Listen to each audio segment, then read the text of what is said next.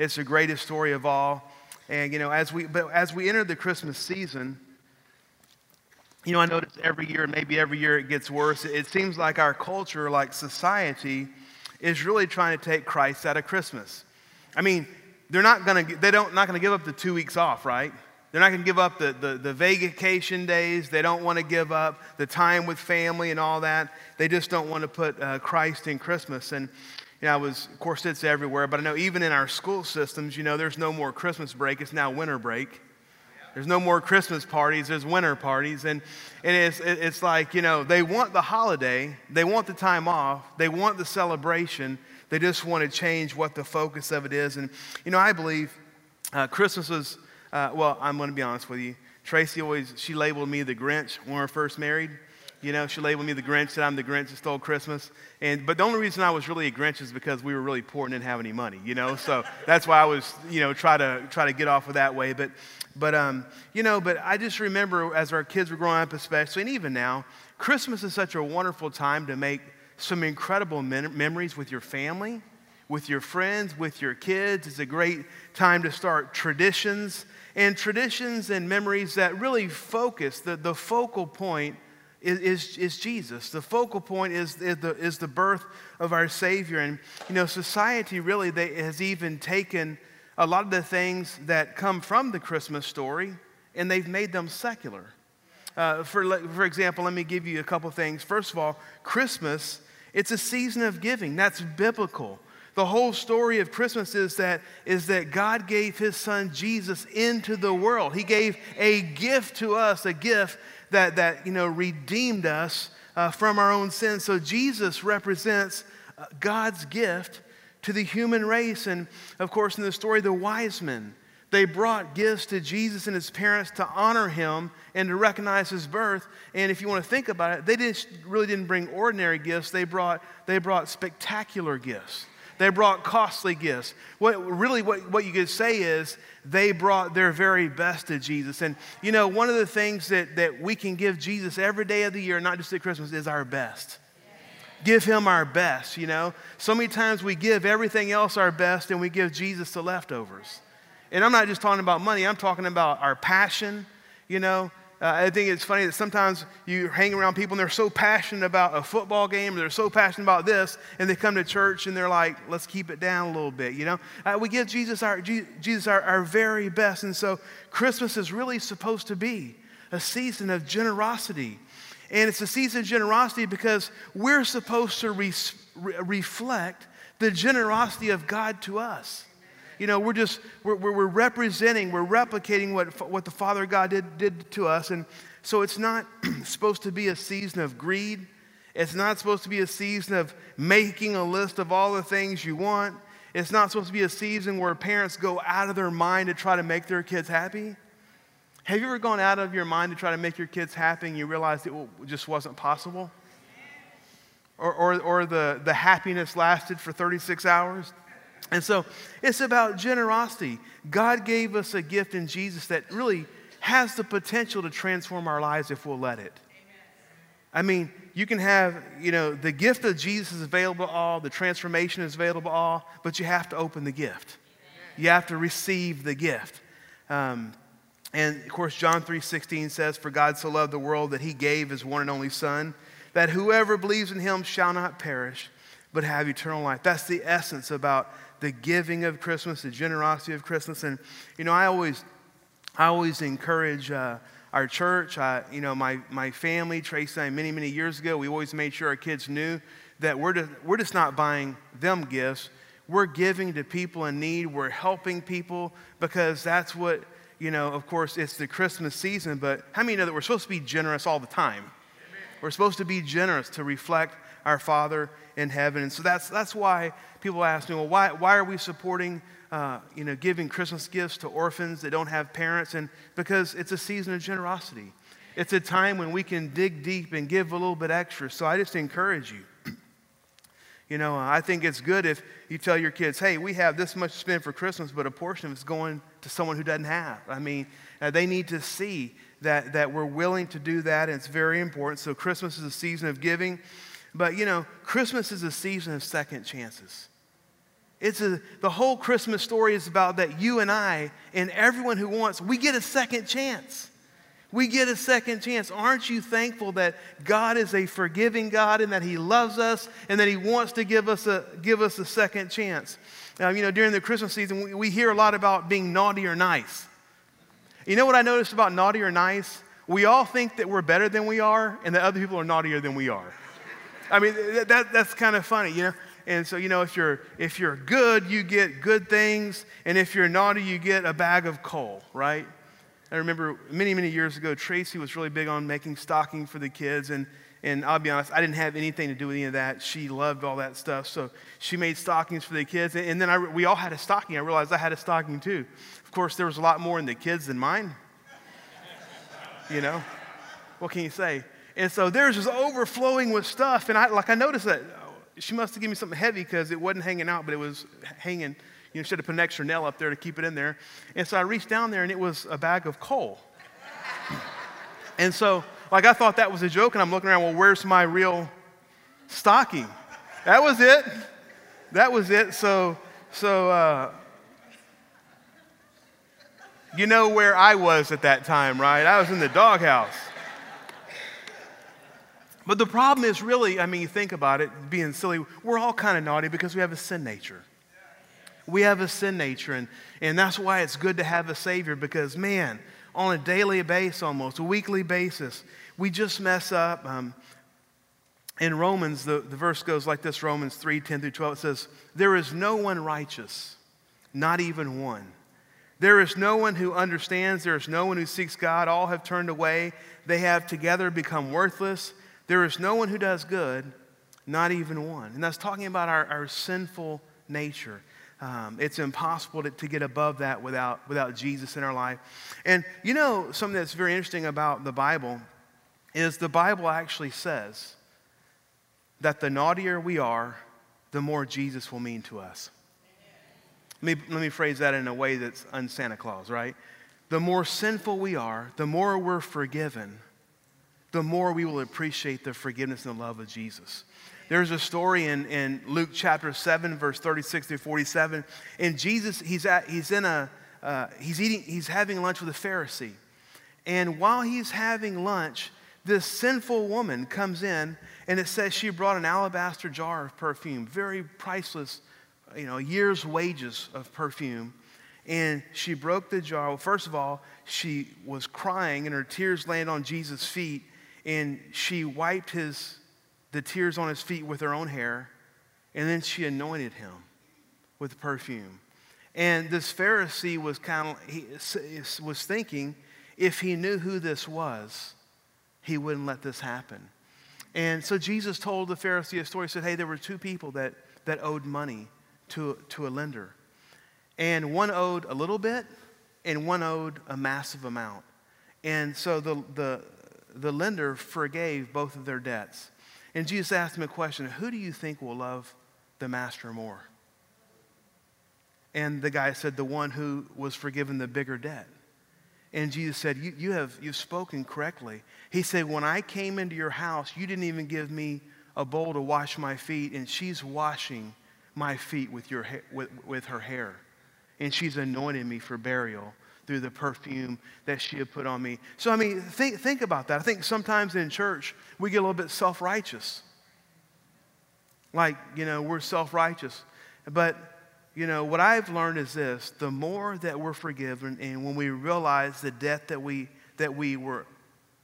owed that was paid by Jesus, I think it should change how we are. It should make us more grateful for the gift that came at Christmas. But anyway, I know I'm far from perfect, and I'm, I guess maybe, I don't know, maybe I'm naughty more than some. I don't know. I'm trying to self-reflect. But, a couple of weeks ago, I was out with two of my friends, and we were fishing. And they condemned me for being naughty, being sinful, and were just really giving me a hard time. Let me tell you what happened. So we're out fishing, and we were catching a lot of fish, but they were undersized, And so we caught some keepers, and so we're fishing. And so one of the guys It was actually Todd Amnar who spoke a couple weeks ago. I took him down the coast. We went fishing, and so he caught us fishing. It was like almost legal size, like, you know, just almost legal size.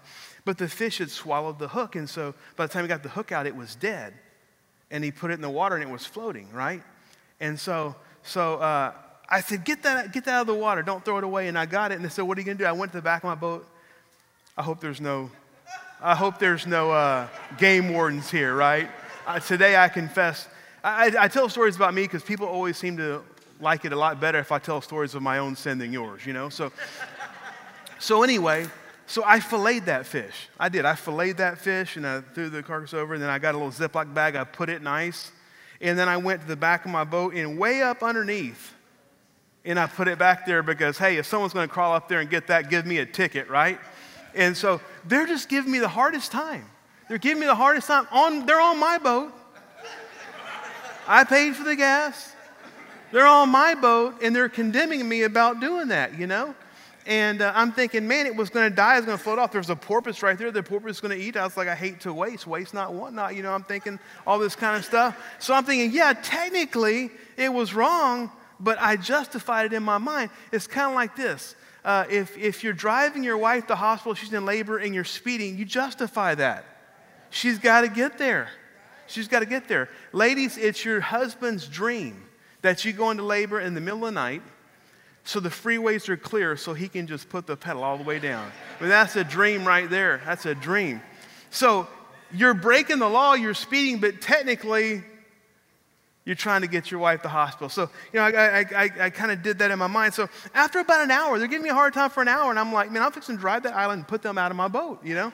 So I had another thought. I said, hey, you know, I was just thinking about, you know, the story Jesus told, and they're getting spiritual. Thing. You know, Jesus was talking about the law, and he said, if you've broken one part of the law, you're guilty of disobeying all of it. They're like, yeah, he sure did. I said, so tell me, have either of y'all, one of y'all sped the last week? Yeah, I started listing their sins.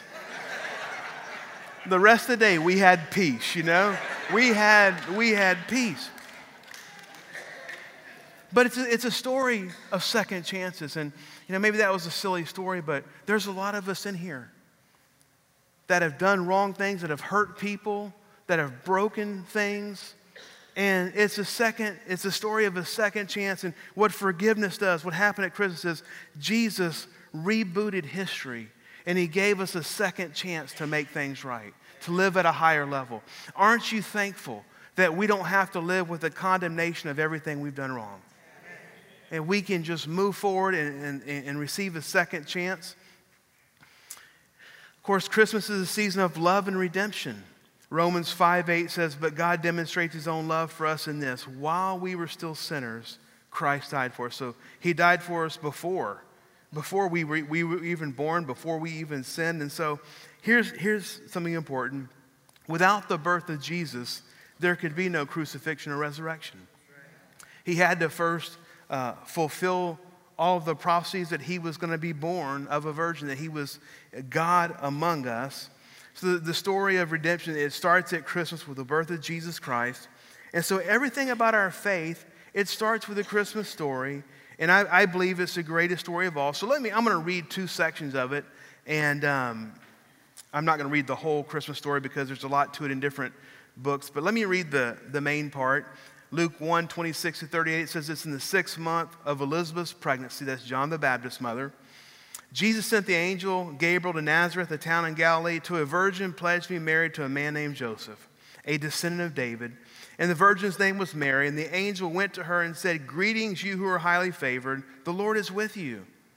Mary was greatly troubled at his words and wondered what kind of greeting this might be, but the angel said to her, do not be afraid, Mary, you have found favor with God.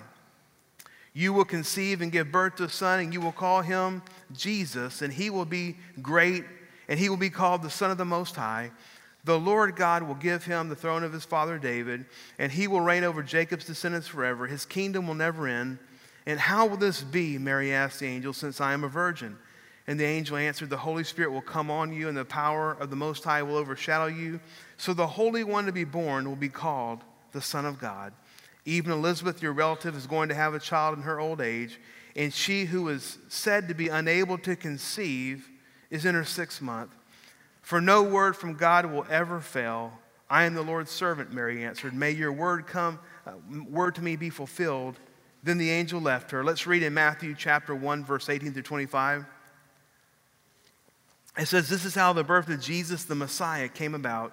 His mother Mary was pledged to be married to Joseph, but before they came together, she was found to be pregnant through the Holy Spirit. Because Joseph, her husband, was faithful to the law and yet did not want to expose her to public disgrace, he had in mind to divorce her quietly. But after he had considered this, an angel of the Lord appeared to him in a dream and said, Joseph, son of David, do not be afraid to take Mary home as your wife, because what is conceived in her is from the Holy Spirit. She will give birth to a son, and you will give him the name Jesus, because he will save his people from their sins. All this took place to fulfill what the Lord had said through the prophet Isaiah 7:14. The virgin will conceive and give birth to a son, and they will call him Emmanuel, which means God with us. When Joseph woke up, he did what the angel of the Lord had commanded him and took Mary home as his wife. But he did not consummate their marriage until she gave birth to a son, and he gave him the name Jesus. And so what I want to do this morning is, as we, keep going this morning, I want to talk about, I'm saying this is the greatest story of all. And so I'm going to talk about, the question is, what makes a great story? And, as we wrap the message up today, I'm going to give some ideas, some thoughts. Hopefully you'll go home this week and just read, in Matthew and Luke, and read the Christmas story and read all about it, and really just get that in your spirit. And I'm going to, if it's the greatest story of all, that it means several things. It has to provide hope. It has to provide faith. It has to provide peace and forgiveness. And so we're going to talk about different aspects of the story. But this morning, let's talk about what makes a great story. And first of all, a great story captures the imagination. It takes you there in a literal sense.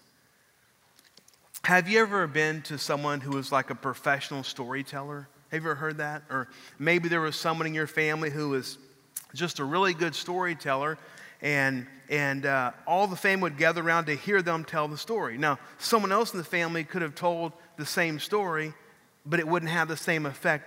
There's something about them.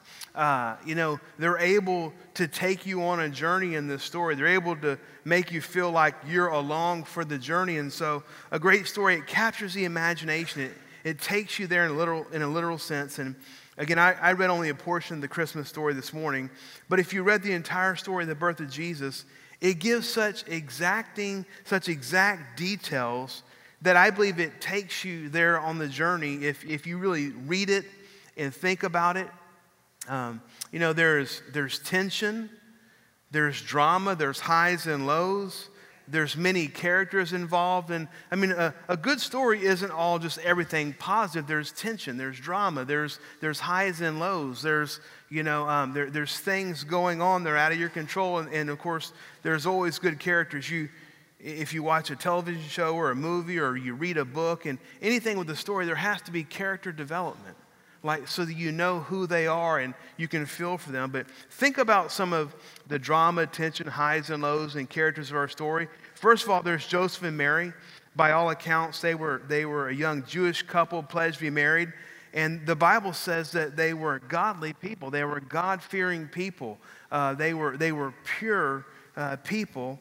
And there's certainly tension. I'm sure there's certainly tension when Mary went to her fiance, her pledge to be husband, which means they were married. They're waiting for the ceremony, and says, listen, I'm pregnant, but I haven't been unfaithful. I mean, that's a hard one to pull off, right? That's a hard one to pull off. And it says, well, Joseph was a good man, so he wasn't going to publicly embarrass her, but he wasn't going to marry her. He was going to put her off quietly. And of course, to calm these things, the angels came. Gabriel came and talked to Mary. An angel came and talked to Joseph. How many know that if you're about to marry someone and she says that, you know, she hasn't been unfaithful, but she's pregnant, you need an angel to come to you.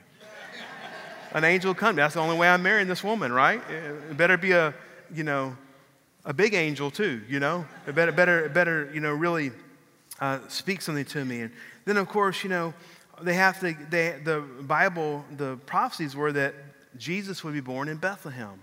Well, they were in Nazareth, and she was, you know, far along with child. And so, you know, Joseph puts Mary on a donkey and takes her miles and miles, a journey after a journey, to get her to Bethlehem to go register, and that's where Jesus is born. And how many guys are going to, if your wife is 7, 8, you know, 9 months pregnant, you're going to put on a donkey and take her across town? If you do, we can make money. I'll sell tickets for that. You know, we want to, I mean, that you know, that's just kind of wild.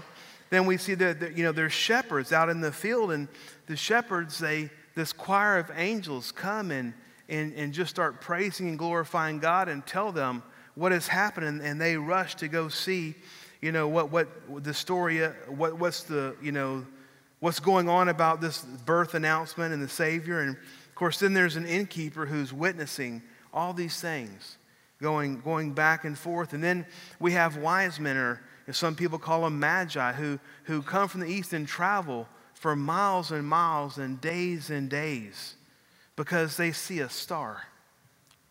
And they know something special is going on. They know the Savior has been born. And then in the midst of all this, you have King Herod. And King Herod he's disappointed. He's upset because he hears about all the rumblings of a new king been born. And if there's a new king, it means the old one is what? Invalid. And so he does a search for the child and can't find it. So, I mean, again, he... is terrible, but he slaughters all the baby boys a certain age and under. I mean, so what I'm saying is there's characters in this story from all over. A king is involved, and there's people, and, you know, there's rich people and poor people, and there's people everywhere involved. And so there's, you know, there's certainly tension. And of course, we know that God protected Joseph and Mary, and when Herod was looking to kill them, they went all the way to Egypt, went to live in Egypt so that their son, the Savior, the Messiah, would be protected. So there's plots and there's tensions. You know, a great story, I believe the greatest stories can be verified to be true.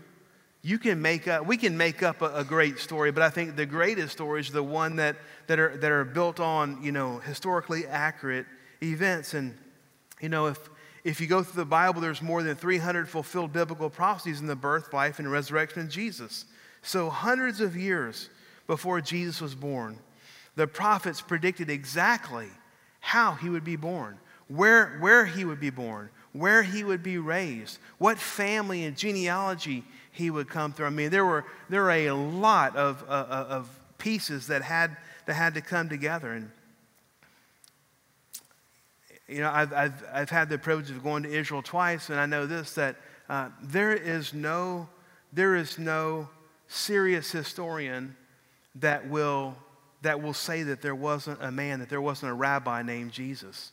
I mean, it's a known fact over there, you know, that where he was born, where he lived. Even you go around in the synagogues that have been unearthed by archaeology, and they know that Jesus was reading right here and teaching the people. And so no serious historian will discredit that, will not believe that. I mean, even the great historian Josephus talks about the life of Jesus, the following he had. The difference is they may not think he's the Messiah. Okay, but so there's a historical evidence that you know, that Jesus was there. A great story transcends generations. It passes down from generation to generation.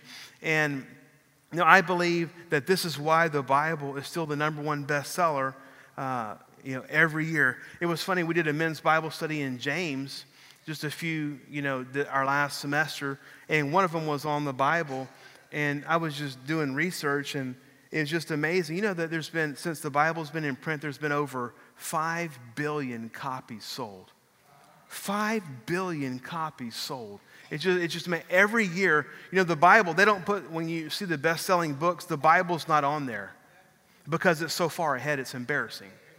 I mean, it's millions and millions and millions of copies ahead every year. And people are just really surprised that even in the digital age, and I mean, there's a lot of digital Bibles sold as well too, but still the hard copy of the Bible is still sold and still going around the world at just an incredible pace. And I believe, because when you read the Bible, I want to encourage you to read the Bible. Read the Bible. You know, studies suggest that only 2% of Christians have read the Bible through. I mean, the Bible is God's blueprint for life. And how can you be influenced by the Bible? How can the Bible come off the pages and impact your heart if it's not getting in there? We got to get the Bible in there. And, you know, if you're new, just start in the New Testament. Start in the book of Matthew with the life of Jesus. Just read Matthew, Mark, Luke, and John, and just let the story of Jesus just fill your heart with hope and faith and freedom. And so, but I believe as you read the Bible, I mean, it's historically, there's just some fascinating things. The stories are incredible. And I believe the next thing is that a great story always has a supernatural element. A supernatural ingredient. In other words, what that means is something happens that defies human logic.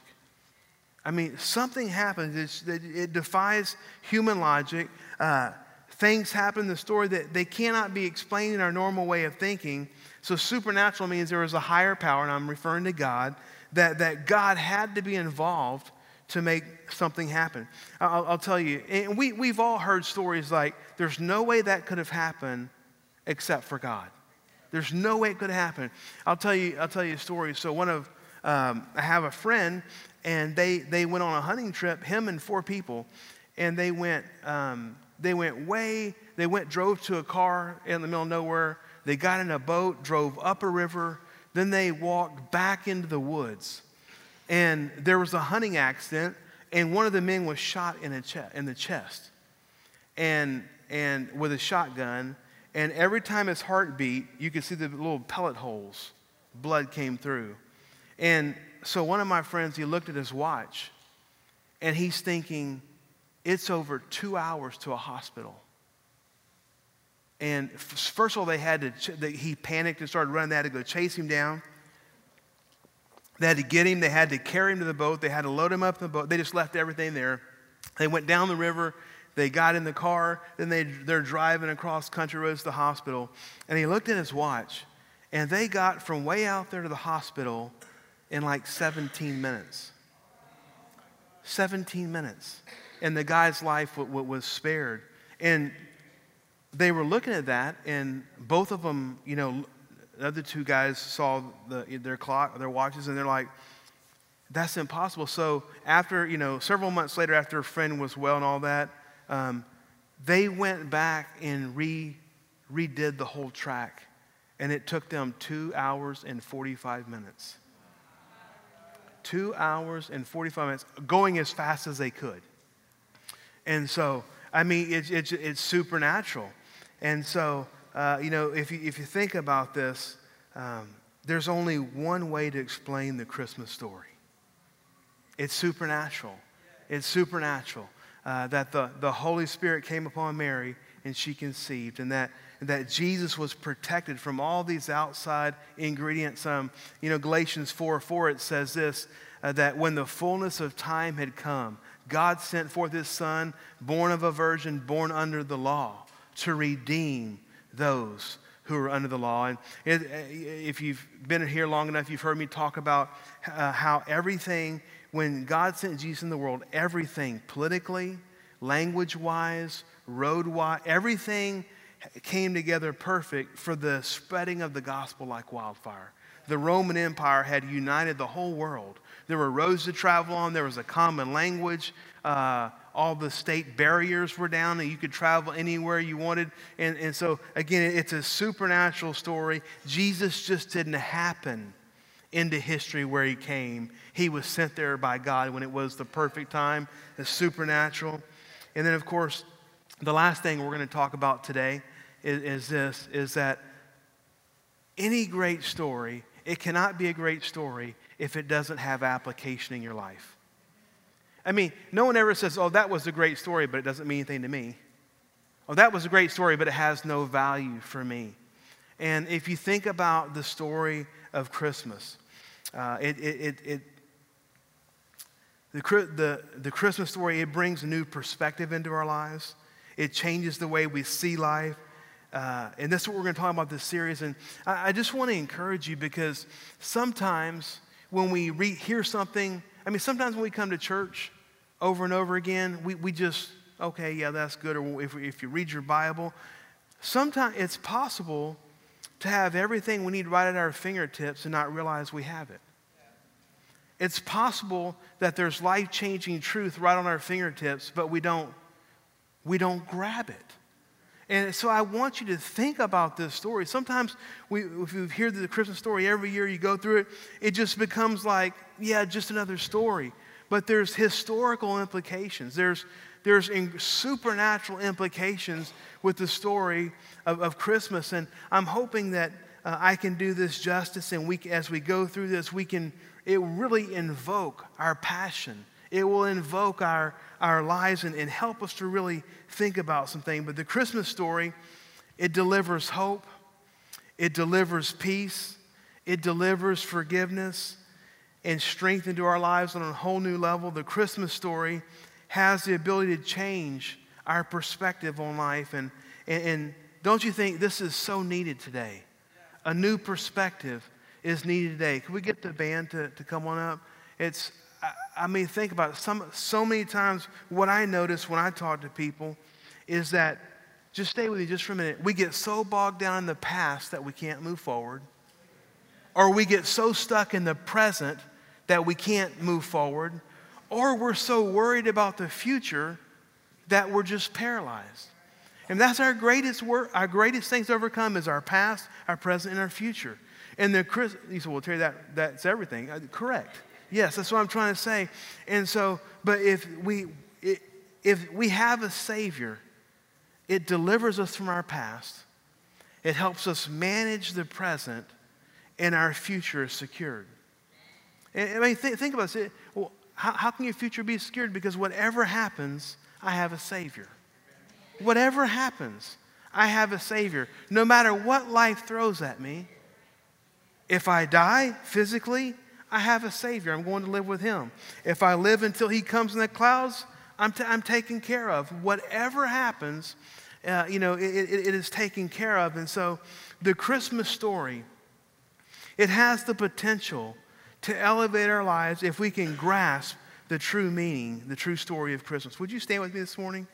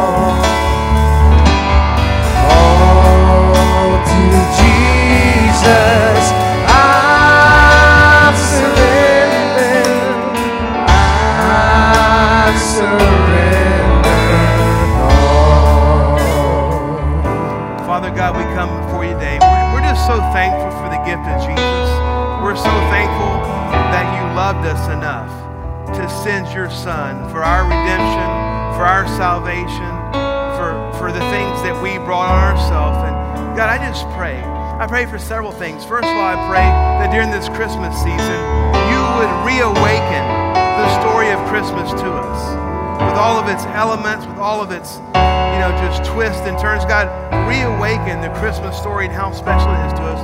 But secondly, God, I pray that we would live the Christmas story and we would represent that to other people, God. Help us, to other people, to represent generosity. Help us to give other people second chances, just as you gave us second chances, Lord. Lord, help us to demonstrate love to people, just as you demonstrated love to us. In Jesus' name we pray, amen. Amen. Before we're dismissed, I'm going to pray for you, but we have a new screen here, like I told you last week, and I was so encouraged. I was so encouraged. Guys are walking in. They said, hey, we can watch the Texans on that. That's funny. It's like, thank you for thinking so spiritually, yeah, he said, yeah, that's in Mark 4. That's okay. We're so glad you're here. I'll be out in the foyer if I can talk to anybody. Let's just ask God to help us today. Lord, I just pray a blessing over your people. Everyone here, God, we are your people. This is your people. And your word says that we are in a covenant with you, and because we are in a covenant with you, not because we're especially good, not because we're especially smart or special, because we're in covenant with you, there are blessings that we can take to the bank. God, your word says that we can prosper no matter what the economy does. Your word says that we can live in health. Your word says that we can be blessed and highly favored everywhere we go. So I pray for your blessings and your favor and your protection to be upon your people this morning. In Jesus' name we pray. Amen. Hey guys, if y'all could help us stack the chairs, that would be awesome.